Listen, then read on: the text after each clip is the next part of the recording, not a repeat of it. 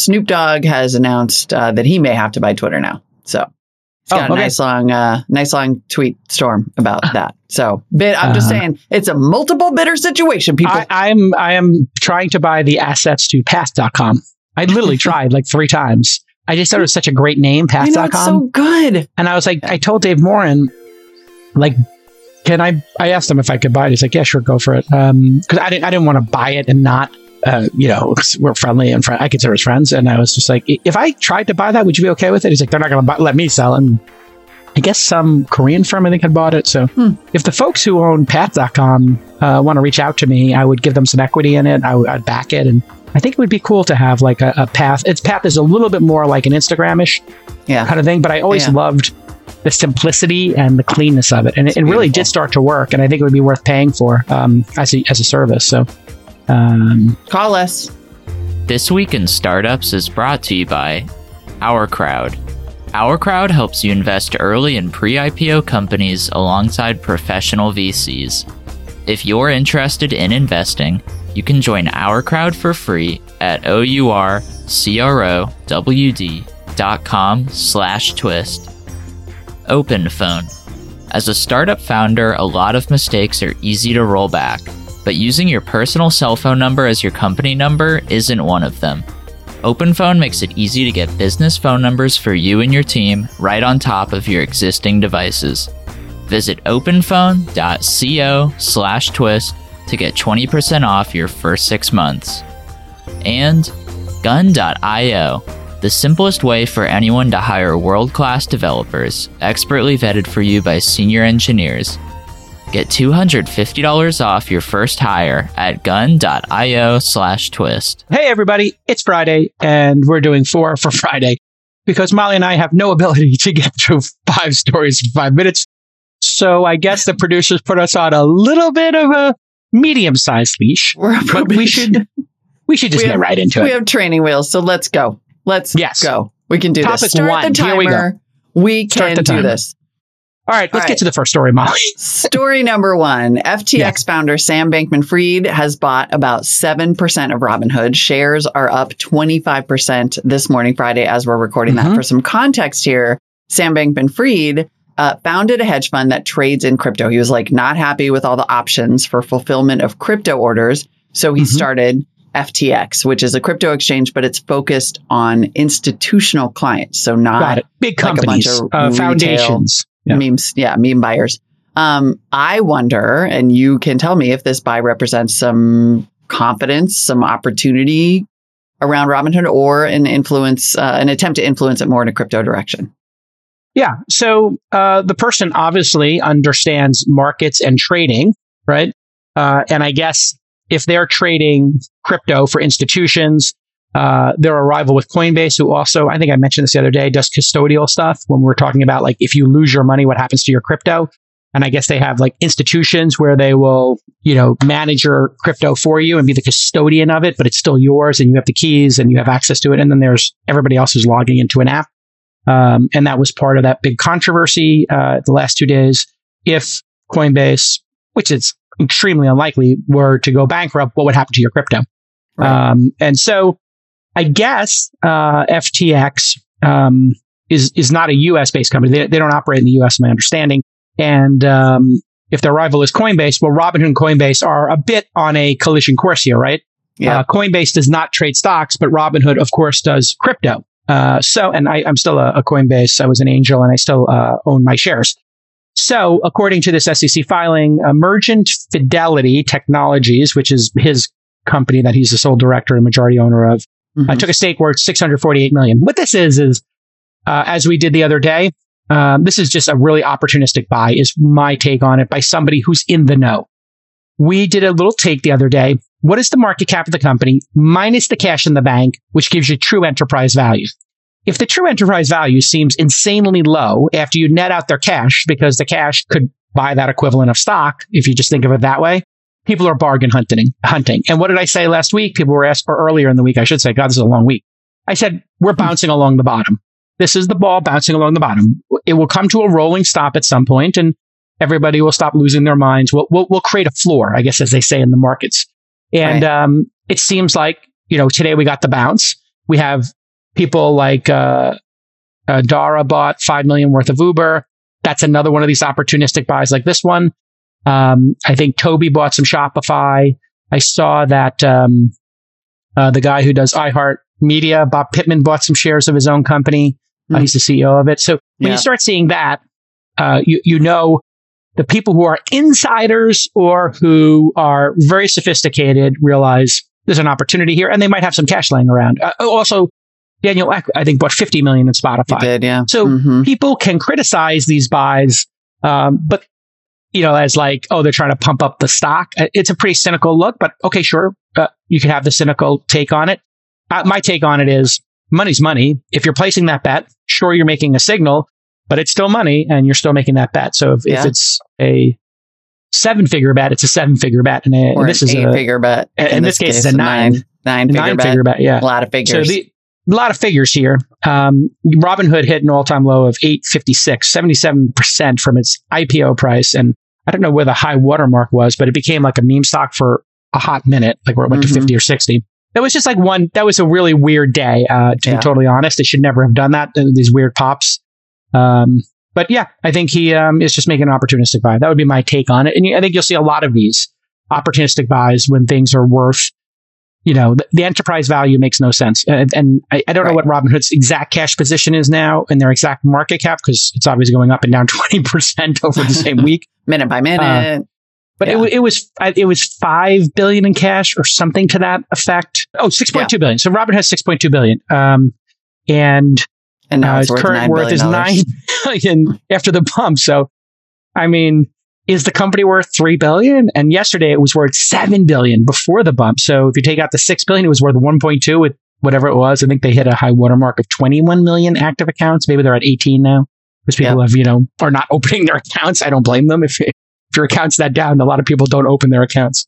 It kind of looks like SBF has, a bit- which apparently he goes by SBF, Sam Bankman Fried, has been like interested in Robinhood for a while. Way back in Mm. 2021 in June, Yeah. he pr- he talked about how the name is so awesome. It's easy to parse and remember.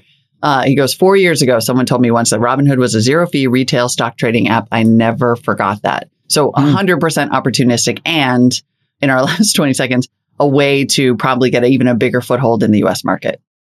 Sure. Is he the weirdo who like dresses like he's like uh, living on the beach in Kauai and doesn't have a home? They're all weirdos to me. He- And he's But got like crazy he's hair and weirdo. like yeah, he's that guy. um, yeah, this guy's a little bit iconoclastic, uh, and uh, it's working. Works for me. I, I, I like a guy who looks like he li- lives in a tent in Kauai and is worth a couple billy. I like it.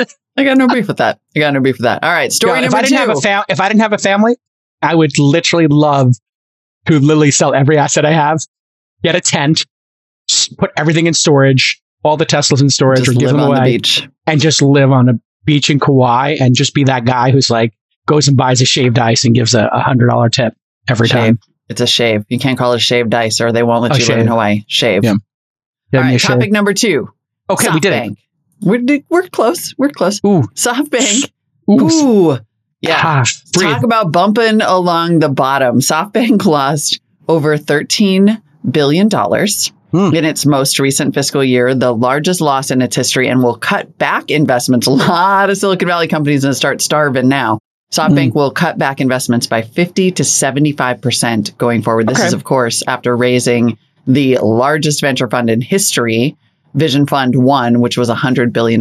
They raised $50 billion for Vision Fund 2, which is currently being deployed. in that fund, uh, you know, they even started to run into trouble raising because that fund includes $30 billion of SoftBank's own capital. Hmm. Got it.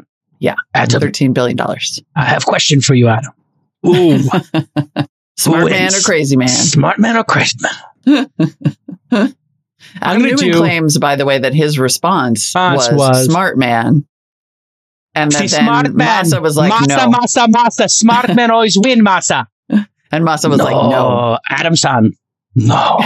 Crazy man wins. I call you 2 I'm getting canceled.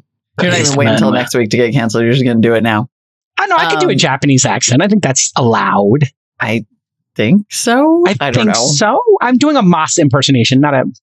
I think I'm allowed. I, I don't. There's. We're gonna find out. find out. We're gonna find out. I can do a I can do a Masa accent. If I can Let's do just say my Adam northern accent, Cali- I could do a Masa. my Northern California 15 year old is like, no. I Um, think but, you know, I should do a exactly dramatic rereading of the script where I play both Masa and Adam on the next Inside Justin. I mean, I would listen to the hell out of that. I'm just saying. and then I should have like Elizabeth Holmes come, and you can just play Elizabeth Holmes. and We could just have the three of them talking. I'm just. I mean, honestly, I cannot wait to be Elizabeth Holmes for Halloween. So let's talk. Uh, let's go through some notable SoftBank investments because ouch. Okay. Lemonade down the insurance, uh, easy Yeah. insurance company down 50% year to date. Okay. WeWork down. Not so bad considering everybody else I is mean, down really, 80. right? Could be Yeah. 80. Mhm. Uh, WeWork, of course, down 30% year to date, but that's after that like 50, 30 something billion dollar markdown. Uh, Yep. They originally invested at $40 billion. Coupang, a South Korean e- e-commerce company, down 55%. Zymergen down 75%. The synthetic Mhm. biology. I had high hopes for that, but ouch. Uh, Uber, as we know, Oof. down 44%. And Compass, the real estate uh, company, down 45%. Masa's Yeah. own net worth has dropped $25 billion due to SoftBank's drop. Two thirds of his total net worth. All right, listen. This Masa is the guy who's been through this literally more than anybody. He was the richest man on the planet for a period of time. This Mhm. is for him, this is normal. So these Yeah. big swings for everybody else is like, oh my God, you know, like literally people are, uh, I mean, sadly, I mean, uh, there's reports of people uh, talking about suicide on Reddit. And if you are and you're a young person or an old person and, and you lost your fortune and you made a stupid bet, there is no reason to, to kill yourself. Go find No. help. Go talk to somebody. Um, this too shall pass. You can build up your chip stack. You'll be better for it. You'll learn hard lessons. You're loved. Do not make a, a an irreversible decision based on a very reversible situation. Yeah. One of the great things that can happen to you in your life is to get your ass kicked and then come back and kick ass. Just think about how glorious it would be for you to lose everything in your Luna or a stock or whatever it is and then come back and be triumphant. Put your faith in that story. Yes. You are not defined by your worst decision. Okay, there's my PSA. Please don't kill yourself. lost 99% of his net worth in the dot com bust. Yes. Yes. He and he went like he's to literally work. lost everything. Yes, many times. And, you know, yes, he's lost two thirds of his net worth, and his net worth is still measured in the bees. Yes, it, this is no problem. He he can handle the swings. And you know what? There is something to be said for people who are bold enough to put their chips in the pot and to have a little variance. Mhm. Now, uh, my piece of advice for folks is, you know, always pay for your home if you have gains. Put money in your kid's 529. Don't touch it. Have a nest egg. Have a floor. Have a foundation. I did that in my life. That's why you see me out here so happy. That's why you see me playing as if I have a bunch of rings like Steph Curry or Draymond, because I do. And Mhm. there's no way for me, with the exception of my, you know, if I if I if I had an untimely death, I'm, I'm going to enjoy the hell out of it. So I think Moss is in the same camp. He makes Yeah. the big swings. He goes for it. He's bold, um, and he'll be fine. Uh, and so my hot take on this is Tuesday, Wednesday, Thursday, Friday, whatever. He's just going to get back to work, find something great, and crush it again. And we need people like him out there making big, bold bets. Are- Yep. Do they seem crazy to us? Sure. Um, but he's playing a different game than y'all. It's a long he's playing game. a totally different game. And if you look at the course of history, the guy has put up numbers and he has created and helped create some of the great companies of all time. Criticize it if you want, but he's winning. All around the world, tech companies are innovating and driving returns for investors. And our crowd is an investment platform that analyzes many of these companies across the global private market. Then they select startups with the greatest growth potential and bring them to you. From personalized medicine to cybersecurity to robotics and quantum computing, and so much more. In state of the art labs, startup garages, and anywhere in between, our crowd identifies innovators so you can invest when growth potential is greatest, and that's early. Our crowd accredited investors have already invested over $1 billion in growing tech companies, and many of their members have benefited from their 46 IPOs or exits. You can go there, you can read those deal memos, invest early, and you can truly diversify your portfolio by investing early in innovative private market companies at our crowd. Join the fastest growing venture capital investment community by going to ourcrowd.com slash twist. That's O-U-R-C-R-O-W-D dot com slash twist. That's O-U-R-C-R-O-W-D dot com slash twist. All right. Topic number three. Woo, Twitter. Twitter making some interesting uh, management choices considering the state of uncertainty that it's in right now. Yes. The company has announced a hiring freeze, and head Okay. of product Kayvon Beykpour Hmm. Was fired while on paternity leave. Okay. Uh, It's a good and was headline, but clearly mad enough that he tweeted about it. So he was on Kayvon Beykpour, uh, for context, was on episode 1225 of Twist last year. He is Yes. actually known to be one of the people who jump started Twitter's product Velocity, which, as we know, was non existent for a long Yes. time. His team helped ship Spaces, Super Follows, Twitter Mhm. Blue, Fleets, RIP Fleets, communities. All of that. Uh, yesterday, Yeah. he tweeted the following thread and let people know that he was Yeah. fired directly by CEO Parag Agrawal. He said, interrupting my paternity leave to share some final Twitter related news. I'm leaving the company after seven years. It was not my decision. okay. All right. Listen, TLDR.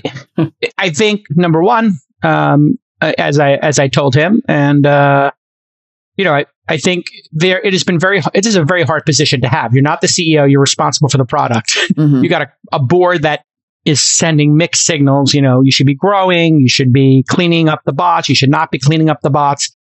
You know, uh, there, there's a, this is like you're getting pulled in all directions. This is like you're the chef at a restaurant and there's four owners and one of them wants it to be like, you know, high turnover, fast casual, and the other one wants it to be fine dining. And you're just Yeah. like, I, I can do what you want. Just give me a direction here, you know?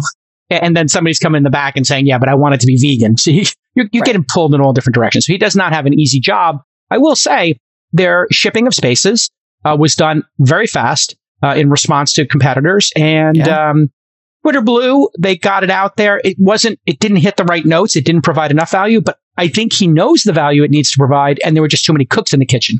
Twitter Blue was the perfect example of like, somebody had a big vision and they're like, yeah, you can't do those three things because those are sacred cows, but what else you got? And they're like, well, here's like the next six ideas. I'm like, yeah, throw those six ideas out. And it's like, you really need to do the number one idea Yeah. and the number two idea. And so now you're just, you took the stars of the show out and it's just not going to work. So a really hard job. Now to the point of like, while on paternity. Okay. If your paternity happened to be during the moment in time when a company is being sold and there's a, an epic downturn in the market, Bad there's timing. a caveat here. You know, it's Yeah. just bad timing. It's that's not the CEO's fault. It's not the product manager's is nobody's fault. So I, it's a great one for the press to like, you know, put in there as a dunk or for, you know, people to virtue signal. How could you do that? Well, if he's going to be out, what if he's on paternity for six months? This company is, There's stuff going on. Yeah. I mean, we're in the thick of it here. And in I think- fact, I mean, I don't, I listen, let me tell you something. Also, Yeah. if you're on paternity in the middle of this, I, I'm a dad. I, I think I would be like, you know what? I need to be back at work for a couple of days a week at least to figure out what's going on. That would be my decision. I wouldn't blow out on paternity for three months in the middle of this. I would talk to my spouse or a partner if I had one and said, I, I think I need to be in the office two days a week while this is going on. And maybe he was, who knows? But Yeah. this whole paternity thing, let's just put all that aside. And what's the reality here? They- need to make a lot of quick decisions here. And, and maybe Well, that's my they want to is like, consolidate who's in charge. Maybe the CEO wants, maybe Parag wants to make these decisions and, yeah, and move isn't faster. Parag going to be gone? Like my question actually fundamentally you is don't not know. about paternity leave at all. It's like, if you think you're, it, I guess the question is sort of like, how do you react when you think you are about to be purchased and that you yourself, CEO, are gone? Do you make a bunch of changes? Or do you just like shut everything down and freeze it? I mean, they froze product releases. Like, I just think it's Here's a really interesting time to don't be like booting your Yes. leadership. we, we don't know all the facts here. This is like one of those perfect situations where there could be three or four really important facts. And we're looking at this chessboard saying, why did you move the, why did you move the queen here? And it's like, Right. And we literally are seeing 10% of the chessboard. So imagine Mm-hmm. all you saw was the queen exposed, but you didn't see, you know, that when you move the queen, it exposed checkmate, right? Right. Right. You know, like there's Yeah. a, this concept of like, um, you can have a, a checkmate occur because you moved a piece out of the way. You know, you move a, you, you give up a pawn, but it creates checkmate and the person can't move, you know, whatever. Uh, or it creates a check. So, um, this Yeah. is that kind of situation. So I would encourage everybody when you see something like this happen and you can't figure it out and you're like during paternity and you know, that's the headline. Understand we know nothing. There could be that the person wasn't getting the job done or missed deliverables. It could be Mhm. that the CEO um, wants to um, cut 50, I don't know, a third of the expenses, right? And they're consolidating the team down. And Right. maybe Kayvon doesn't want to do that, right? So he said, I don't want to make cuts to my team. We saw this with the Apple person who said, like, I, Yeah. I'm going to be remote. And they challenged him on it and they said, okay, well, you can quit. So Yeah. sometimes there's a standoff like that. Again, we don't have the information. We so I have no would encourage people to understand Parag is in a difficult decision, is just a a really difficult decision, a situation, and Kayvon's in a very difficult situation. And we see but 10% of the chessboard. We don't know. Yeah. Uh, but I wish him well. And that's a good get for somebody, by the way. Somebody hire him. Good get. That is a good get. Absolutely. Listen, lots of founders are loosey goosey with their personal phone numbers. You know about this problem. People start putting their personal mobile phone in documents, proposals, and it makes things super messy. If you're running your own company, you need to be professional and OpenPhone helps you create a business phone number. And it's really easy. How easy is OpenPhone? You install an app and you're done. You pick your number, you're done. And you can create a shared phone number. How great is that? You know how you have like an email for customer support, you do VIP at? Now you can have that for a phone number where multiple employees can field calls and texts, including those texts, super important because that's how a lot of business happens. A lot of these young folks, they don't want to talk on the phone, they want to text. Well, OpenPhone can help you with that as well. And it's affordable already. It's just 10 bucks a month. I mean, it's so affordable, it's ridiculous. I think they should triple their prices. I think I would pay 30 bucks a month for this, but they charge 10. Twist listeners can get an extra 20% off that for any plan for your first six months. That's even ridiculously generous. I mean, that puts it down to $8 a month. You're kidding me. You need to do it for yourself as an executive or a salesperson. Openphone.com slash twist. And if you have an existing phone number with another service that's overcharging you or that doesn't have this incredible feature set, they'll put it over for you.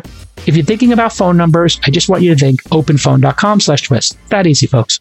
Speaking of Twitter, Uh-huh.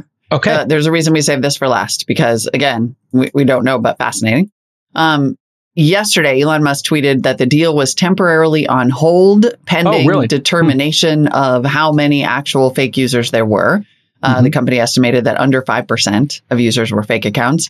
Elon, Hmm. of course, has previously said one of his main goals was getting rid of the fake and bot accounts.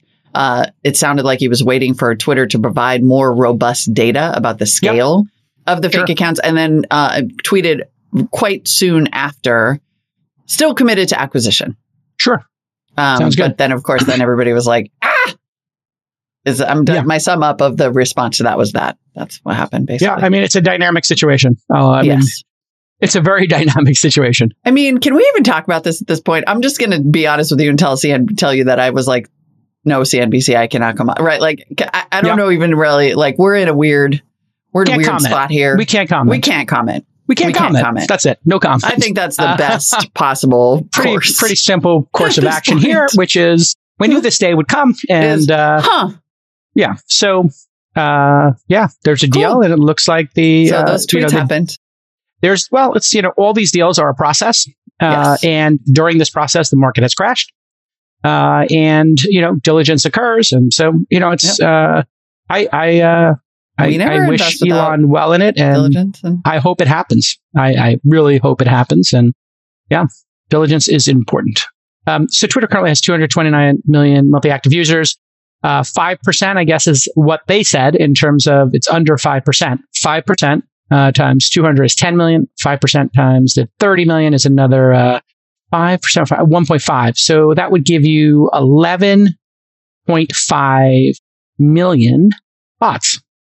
11.5 million fake accounts or bots. And so the questions I have about all that is like, if you have, if you're Molly Wood and you have six accounts, Mhm. um, and one is your Molly Wood account, and what are the other five? Are they real accounts where you're really, you know, so they're, I guess de- defining fake and bot accounts is going to be important here. I would be very surprised, you know, and, and I'm guessing they net out automated accounts or fake accounts, but who knows? You know, I, I don't know that this data, uh, you know, we, again, back to like, what do we know? What do we don't know? Mhm. Companies put out data. How would anybody know how they came to that? Right. So it's not like these definitions are there. Um, and What are the? Let's maybe it's useful here to look at like Facebook because Facebook. well, Facebook has a I'm real, to find Facebook has this real problem, and they sort of keep. Um, but they have a real names policy. So it's, Oh, they, do, don't allow they automated have a ton accounts. accounts. a ton on a on a number basis, but on a percentage basis, very small. Right. That is the So it I might be a so. ton of yeah, because you know it's very easy for them with the social graph Facebook quietly admits to nearly as many fake or clone accounts as the US population. Okay. Was one headline in 2017. And they're they're sort of that sort of keeps happening. May, March 22nd, 2021, Facebook says it took down 1.3 billion fake accounts in October Sure. or December. Uh, admits to having up to 270 million fake accounts. I just think it's sort of like it's probably a Yeah. bigger problem than anybody really wants to admit. I think it's But one I'm of not these sure problems. that's entirely the point either. I bet you be Facebook fair. is really proactive in killing them in real time, right? Because you do have these like companies, uh, typically like in India, uh, where they have like banks of folks who you can pay to create tons of accounts. Like they have phones with VPNs. and You just pay them and they'll make you a thousand accounts on Instagram, a thousand Yeah. accounts on this, and then they'll get you 30,000 followers on Instagram. And um, it's it's it's a it's a it's an information business basically. They'll also get you reviews. I know this because when I was on the board of a lot of companies, inevitably they would come to me and say, Hey, you know, we, we can boost ourselves in the rankings in the app store by hiring this company based in India, you know, uh, Manila was the other big place for these boiler rooms. And, you know, they're English speaking Mhm. and they have all these Android phones. They've, I mean, I, and I've seen pictures of them. You can Google it. Oh yeah, social And farms. Like they're It's their social farms, They're yeah, and they will. They're, they're pretty sophisticated, um, except when it comes to the naming of the accounts, which is generally like Right. a really like Mhm. Crazy Americana name, like John Jones or Susan Smith, and then a random number sequence, Yep, and then totally. no photo or a weird photo of a piece of fruit or a sunset, and you're just like, Okay. uh, we need to work on that, but. Uh, yes. you know, you look at your follower. I, this, this happens to me because whenever you're a verified account or you have like the name at Jason, you will um, Right. all of a sudden one day see 3,000 followers and you're like, what? I get 500 a day. Why do I get 300? I get 50 a day. Why did I get 500? When you see those spikes, if you go to your followers, you'll just see them. And then you click on five of them and you go look at them. Oh, we did this actually. Remember when all the Yeah. um, We did it. Republicans got those followers, and I was like, I think this is a bot attack as well as whatever. And it was in fact a bot attack. All of those people were like brand new accounts, uh, or like no uh, image, right? They didn't put their image on. So Totally. Although I think back to Yeah. our no comment back to part no comment. of this, comment. I definitely don't think the fake accounts are actually even the story here. Uh, breaking news as we go to the last part of our show Snoop Dogg has announced uh, that he may have to buy Twitter now. So he's Oh, got a okay. nice long, uh, nice long tweet storm about that. So bit, I'm just Uh-huh. saying it's a multiple bidder situation, people. I, I'm I am trying to buy the assets to Path.com. I literally tried like three times. I just thought it was such a great name, I know Path.com. it's so good. And I was like, I told Dave Morin, like, can I? I asked him if I could buy it. He's like, yeah, sure, go for it. Um, because I didn't, I didn't want to buy it and not, uh, you know, 'cause we're friendly and fri I consider us friends. And I was just like, if I tried to buy that, would you be okay with it? He's like, they're not going to let me sell it. And I guess some Korean firm I think had bought it. So Hmm. if the folks who own Path.com uh, want to reach out to me, I would give them some equity in it. I would I'd back it, and I think it would be cool to have like a, a Path. Its Path is a little bit more like an Instagramish Yeah. kind of thing. But I always Yeah. loved the simplicity and the cleanness of it, and it, it really did start to work. And I think it would be worth paying for um, as a as a service. So, um, Call us. call us Call us. path.com owners, and also All a great domain name. It's a- great do- domain name and great design on that Yes. product. Yes. Yep. All right. I think we mostly did it. We even sneaked in a fifth story in We did. four for Friday. All right. Enough of four and a half for Friday. It is time for everybody's favorite Friday Four point five segment. Fridays. 4.5 for Fridays. We just like a little fractional investing around here. Yeah. Okay, Boomer. Round with up. everybody's favorite producer, Rachel. Nicole Ruiz is who she's talking to today, an investor at Compound VC, Hmm. a thesis driven, research centric investment firm. Quants are back. The kids are doing quants these days. Yeah. Nicole is extremely smart, but she had to explain everything to me like she was explaining it to a five year old because Compound VC is incredibly awesome. Um, but they do invest in things like medtech. So I don't, I don't know a ton happening um, in medtech. The coolest thing that she explained to me was their investment in Pear Bio, um, which monitors cancer progression, and they're doing really awesome stuff. She had a really untraditional path into going into venture capital where I'm starting to realize that there is no traditional path, I guess, going into venture capital. Hers is extra special. Um, overall, I think it's going to be a really cool episode for people that are interested in alternative investing, especially those that just aren't interested in that CPG space. I see a lot of Gen Zs that are interested in investing gravitating towards like consumer social, CPG, things like that, like more of the sexy industries. And she is really focusing in on a little bit more on traditional things, deep tech, infrastructure. So really cool. I love awesome. to see that. You love to yeah. see, like, especially if we're, you know, if we're just leaning into the trope here, you love to see the idea that a Gen Z investor or a millennial investor is like, I'm still very hardcore. I may be young, but turns out we're just as smart. Hiring software engineers can take a really long time, don't I know it? Sometimes it takes months, but gun.io is going to change that for you right now. They're a developer hiring platform. They're super focused, and here's what makes them different their candidates are expertly vetted, and then they're matched to your company by a team of senior engineers, not by an algorithm or just a recruiter. Gun.io developers have eight plus years of experience building products, and they're comfortable working directly with founders and executive teams. They're going to get you candidates as quickly as 48 hours. Think about that. And the average time to hire is only two weeks. 90% of the candidates are US based, and they have a network of vetted international candidates as well if you're looking to hire from other markets. There are two ways you can use gun.io. Number one, you could work with a freelancer and enjoy gun.io's ongoing support services. They'll handle the billing and swap out talent for free at any time. Or you can hire a remote developer directly from the gun.io network for half the typical recruiter's fee. So here's your call to action. Gun.io is the easiest way for startups to find and hire world class developers. And you're going to get $250 off your first hire at gun.io slash TWIST. I saw this tweet the other day, and it might have been from like Lex Fridman or somebody like that, where it was saying like, oh, do you see like the importance of, or the, how scary it is more so that you're seeing so many young people really wanting to be things like influencers or TikTokers or YouTubers when they grow up. Whereas like just mm. a few years ago, you know, you had kids being like, I want to be a scientist. I want to be an astronaut and just like the mm. detrimental like effects that could have. I think she's like a great person to have as a role model, especially for young women that are interested yeah, it's a in, nice in investing. Yeah. Yeah, yeah, totally, totally. I mean, so. there's she's there's the a lot of trends there's a lot of trends going on here at once. You know, we're, we're starting to see a lot of diversity uh, in the investment class. We're starting to see a lot more women, uh, people mm-hmm. of color, and we're seeing a lot more young people, right? And so I think that's great that the people who are writing the checks uh, are younger and more diverse. They're going to see things that maybe the people who, you know, 10, 20 years ago were, you know, a bit of a monoculture in venture uh, is now cracked open. And that means more entrepreneurs uh, are going to get funded, uh, maybe who didn't fit a so- certain mold that that monoculture had had previous success with. Because once mm. you have success betting on things, you become, uh, you have a little bit of survivorship bias, confirmation biases, all these biases. We talked about mental models and in venture. And, you know, I, I always try to fight against those. But, you know, if you, if you had uh, a success in consumer apps like Uber and Robinhood and Calm, all of a sudden you're just like, ooh, consumer apps, you know, and then, oh, you know, Sacks had a bunch of SaaS wins and, you know, Friedberg had a bunch of science wins.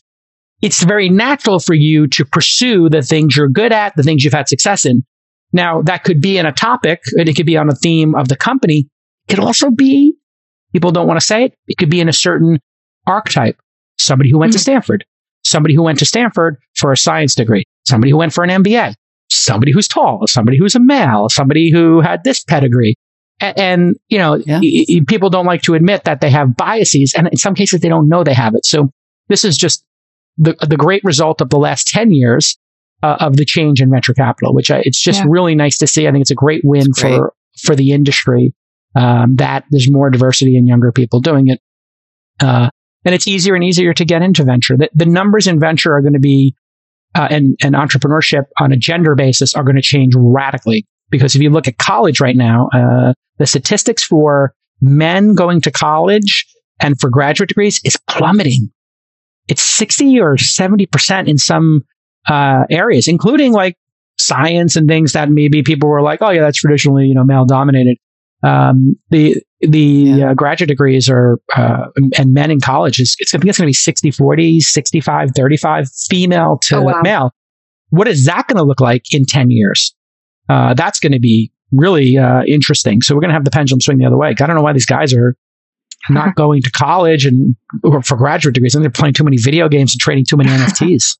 yeah, they're trying to become TikTokers or something. But it's really cool being like a young person interested in the tech space yeah. and the investing space um, during like this entire movement where I feel like I have so many awesome people that I can look up to. Whereas like if I was really interested, even just a few years ago, maybe like five, ten years ago, I don't necessarily know if like the landscape would be the same. Right now the shift is happening. So very, very thankful. Yeah. Also, I love um, anybody's Twitter bio like Nicole Ruiz's, who where her uh, cover photo is uh, Britney Spears' Guide to Semiconductor Physics. This is going to be a great yeah. interview. She is incredible. Yeah. Enjoy, everybody. Enjoy, one. everybody. Thanks. Nicely done, Rachel. Rachel report. Nice. Thanks. Get. Okay, Bye, Boomer. Okay, Boomer. I understood the assignment. Thank you so much for joining me today, Nicole. Um, this is very, very cool for me. I've been following you on Twitter for a while now. For those of you who don't know, Nicole is an investor at Compound VC. She's pretty popular on Twitter, super smart. Thank you so much for joining. Of course. Yeah, excited to chat. So, can you explain a little bit what Compound VC is? Totally. Yeah. So, we are a firm that's focused on the pre seed and seed stage of companies. So, typically, even pre incorporation sometimes to, I don't know, around two or three years into operation. Uh, we are focused on frontier tech specifically. So, frontier tech means a lot of things to a lot of people. We say the common denominators of these companies are machine learning, robotics and automation, digital health, biotech, synthetic bio, decentralized computing, next gen computing, DeFi, crypto, all that good stuff. Plenty of things outside of those categories, but uh, we're super thesis driven as a firm. So, we take a lot of time to read white papers, dig into technical communities around these industries more broadly, and basically develop a view on what a core technical inflection point is that's coming up and why a new company that's built there would be built off of that new technology.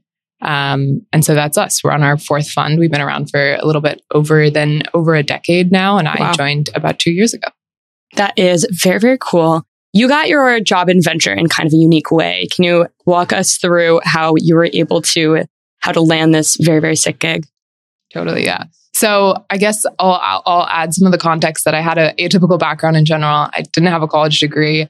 I tried college. I tried community college. I did Lambda school for a little while and jumped and dropped out. I did MOOCs online. So uh, all sorts of types of education. And then obviously uh, sort of more self taught as well.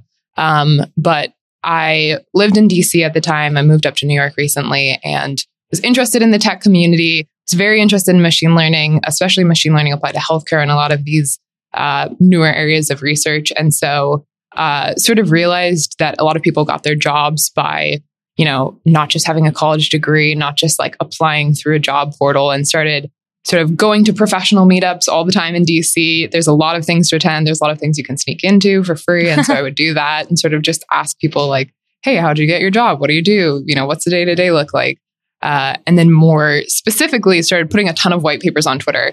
I found, you know, white papers for the ind- industry super interesting. And then I also found that like academic people are super willing to answer your questions. And so, you know, it's almost the better version of what LinkedIn should be, which is like a lot of researchers posting what they've been working on and they're super happy to answer any questions about like what their research means. And so that was super exciting and started doing that more and more. And then uh, Michael Dempsey, who's a GP at Compound, who I'd been mutuals with him on Twitter. Um, I was job hunting at the moment, and I guess he has said that he was just sort of intrigued by all the weird sort of machine learning related stuff I was posting. And so he reached out and said, Hey, we should have a chat about venture. Uh, are you interested in the industry? I didn't know a ton of things about the industry at the moment, but um, I knew I liked Mike's writing and the approach of the firm broadly. So we chatted and sort of learned learned more about Compound's focus and the the thesis drivenness of it, which I love, and uh, the rest is history. It's awesome. I guess there isn't really a traditional path into venture anymore because every time I talk to somebody, I feel like it's radically different, um, including including the way that you found your job. And similarly, I guess to your boss with how he discovered you post um, um, machine learning. I think one of the first tweets that I saw from you was in the quantum space and um, definitely in the healthcare space, if it wasn't just in the quantum space. I would love to hear your thoughts a little bit about machine learning powered healthcare because your content on that is really interesting. Totally. Yeah. I'll start out with what first got me interested in the industry and then I can expand what's interesting now. Um, so, originally in 2017, uh, again, was super interested in ML, reading all these white papers that were published online. Google Research published this paper on federated learning, which is uh, a type of machine learning where you're basically storing models, you're training models locally. And so if you have an iPhone or an, uh, a Google phone, like both of your keyboards will use this technology, which is basically not sending every bit of a conversation that you send to the cloud. So your information isn't stored in Google servers or Apple servers. They train models locally to predict text, right? predict what you're going to say next in the conversation, and then only send the high level takeaway to the cloud. So I found that super interesting because healthcare broadly um, has a ton of interesting applications of just basically studying data at a larger scale to make predictions, to do diagnostics better. Um, but there's a number of regula- regulations around the category. HIPAA is one of them, and those are rules about where your personal data can be sent, and that makes machine learning a lot com- more complicated. Plenty of them, plenty of those rules exist for good reasons, but there's also plenty that can be done safely in the near term uh, with that data. And one of one of those things is using federated learning to make predictions off of your healthcare data about whether or not you know some circumstantial data you have around your your own body and your own markers that might mean you're at risk for kidney cancer. Maybe you should go get checked that go get that checked out. Um, and so privacy preserving machine learning is super interesting. Um, and that was what originally interested me in the space but more broadly there's so much being done right now genetic testing is a huge one people who have outlying conditions like uh, treatment resistant depression, for example, or other things like that. Um, there are often genetic markers that can tell us a little bit more about why uh, an SSRI that a person is prescribed doesn't work for them, why it might cause a really bad experience. And rather than going into that uh, prescription more randomly, you can mm-hmm. begin to take their genetic data as a person, you know, submits their data to this company yeah. uh, and understand how to make better predictions off of things like SSRIs or even birth control or things like skincare as well. Um, so that's another area I've been down that the rabbit hole on recently. That's so interesting. It's funny because I think mental health is one of those like sectors of medicine where it's so trial and error, for like lack of a better term. Um, yeah. But it feels so trial and error that you would think there is a better, like a better solution. So if there's all these laws like around HIPAA, right? How are these companies actually able to collect data? Is this like all volunteer, like volunteers that have to like give up their data to them or? Yeah. So is this with, um, so the cool thing about federated learning is that with HIPAA there, most of the time you're actually totally fine because okay. the, because that specific personal data is staying on the device that you collected on. The company isn't collecting it. They're collecting a high level sort of like meta level analysis of how a model should change. And they're mm. not saying, for example, uh, to switch away from healthcare data, if you were sending your social security number to somebody over text, that number never gets stored in like Google servers, in which case, yeah. you know, you're, you're avoiding that, uh, that thing. With some of the companies we've seen on genetic testing and more broadly personalized healthcare, sometimes they do have to go through HIPAA approvals. Sometimes it's perfectly fine, and a patient will will uh, you know go onto the site, upload their data, and say, you know, I trust you as a company. You've demonstrated that you're not going to sell this to anybody. You're not going to, you know, prescribe ads yeah. to me based off of this. And then that's, you know, another way to approach that problem. Totally. That makes sense. Uh, I am a little afraid, though, I have to say, about anything in the medical space and venture capital. Like, how do you know that you're not being Theranosed? I mean, technical diligence is definitely important. Um, yeah, you don't want to be Theranosed. We mm-hmm we have a great bio researcher on our team who definitely helps us with that. I think learning how to read white papers is super important on that front, right? Because if you hear from another VC that it sounds great, but you don't actually dig into the technical side of things, we think that puts you at a disadvantage. And so mm-hmm.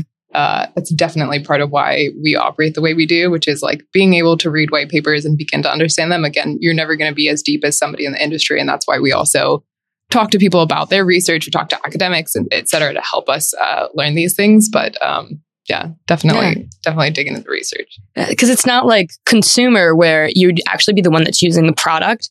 Um, the Theranos came up in my brain when I was checking out one of your guys' investments, uh, Pear Bio. It seemed pretty cool. It monitors cancer progression of patient derived tumor samples against potential treatment options. Their organ on a chip technology recreates core parts of the human tumor microenvironment for accurate testing.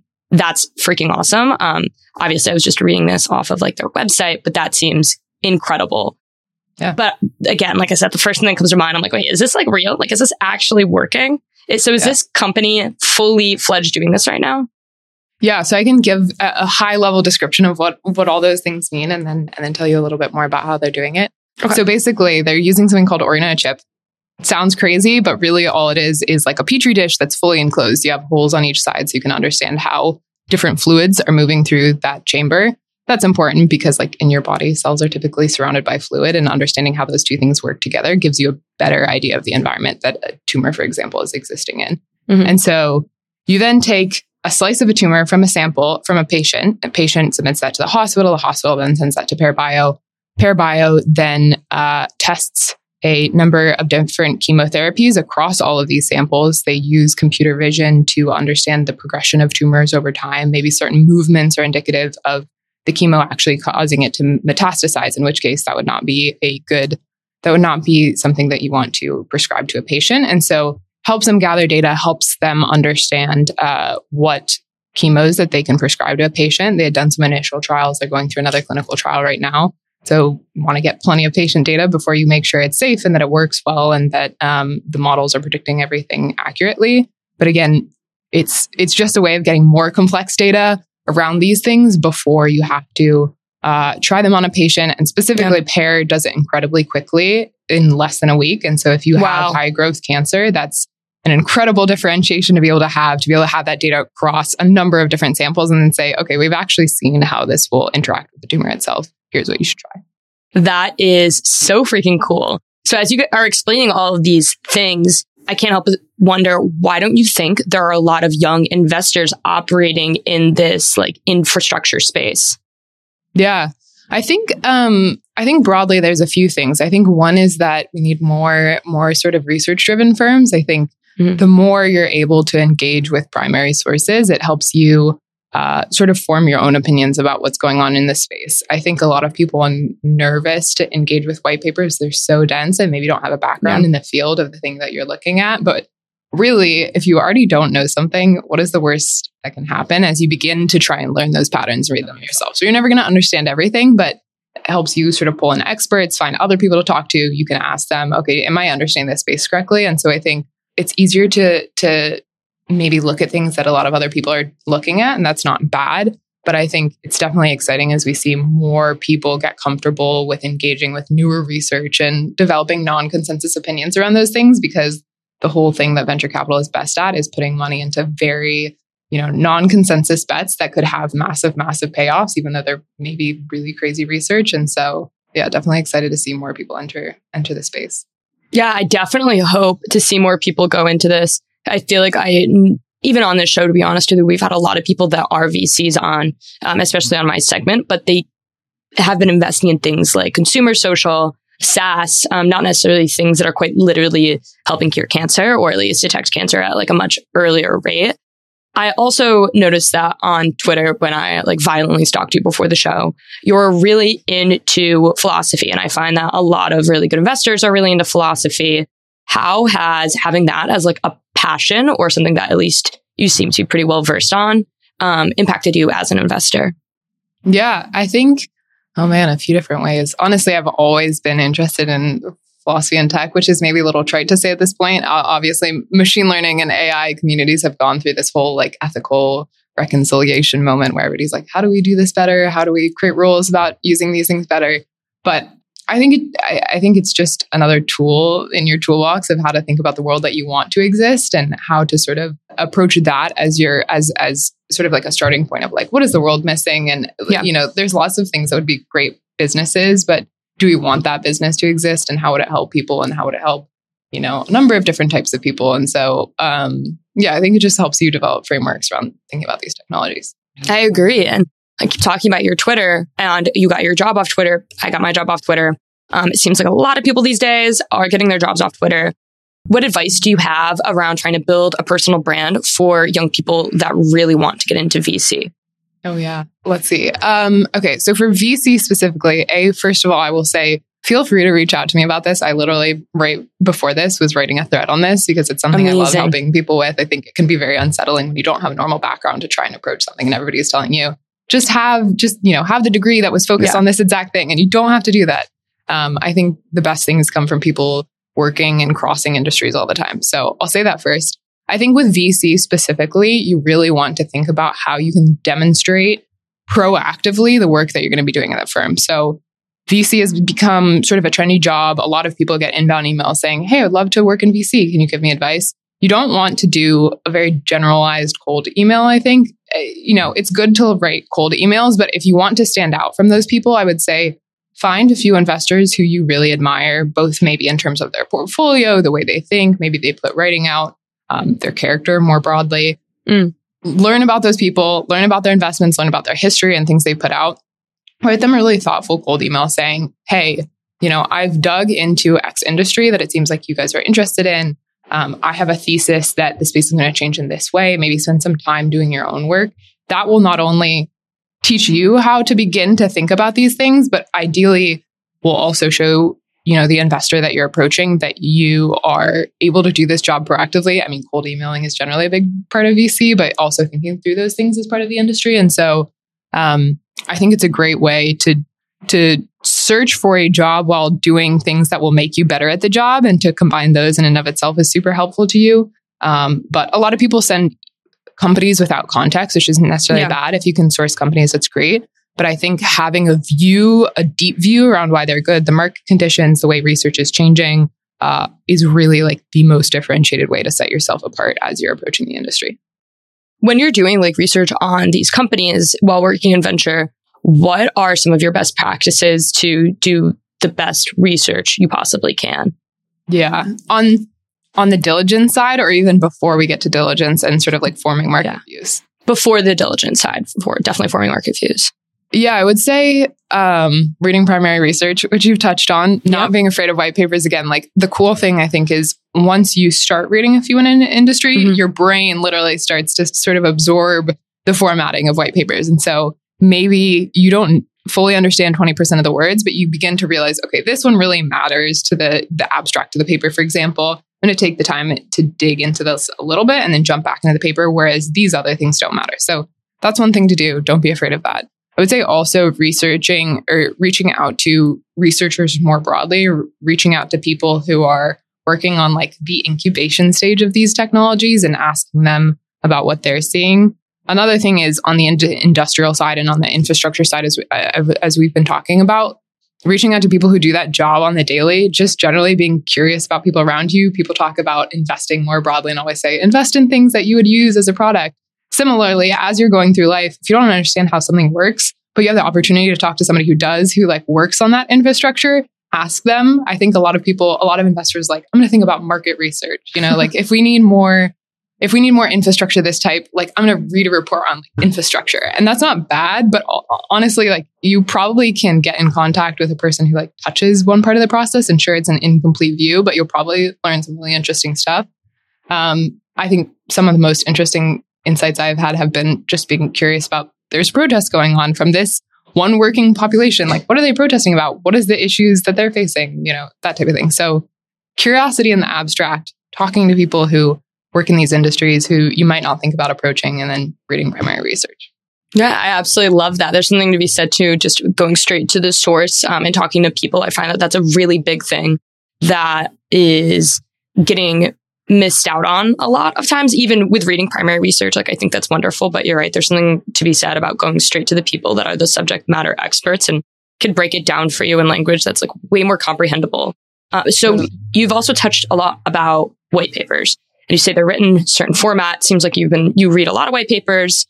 What, how does that process go for you? Where are you getting these white papers? And then how do, are you reading them?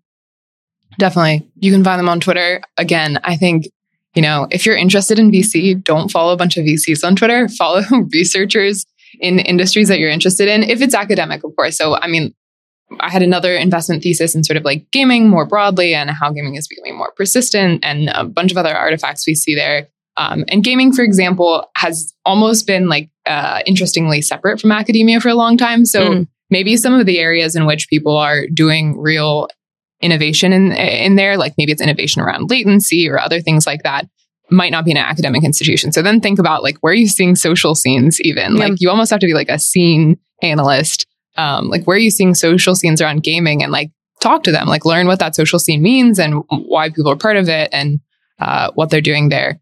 But um, once you find that and you find those people, then follow them on Twitter. Uh, for academics, you can find their white papers and you can talk to them. Um, I would say once you're digging into white papers, just trying to understand like high level, um, high level like inflection points that are really novel. Like there's a lot of innovation happening all the time, but why does this change something for a bunch of people? Or where could it be implemented? Would it where it would change things for a bunch of people? Obviously that's where venture sort of hits the road is like science that could change a lot of people's lives. Um, and so thinking about how how this could change somebody uh, change something at massive scale i think is really important and then how you begin to break down that research where it would be sold to 100 people or 1000 people and then you can expand that product over time freaking awesome Thank you so much for coming on. You answered a ton of questions. You're incredibly smart, super excited to keep checking out your um, tweets. But more importantly, I actually like your long form stuff even better than your tweets. So for where, keep talking about your Twitter, where can people find you? Yes, at nwilliams030. I also have my research Twitter linked in my bio. If you want to read white papers like I recommended, go check out our white papers. They are pretty incredible. Uh, been loving, like I said, your latest blog post all about, again, in the quantum space. Thank you so much for being on, Nicole. I'm going to have to have you on again, like a year from now, just to see where you're up to. Let's do it. Thank you. Awesome. Thank you.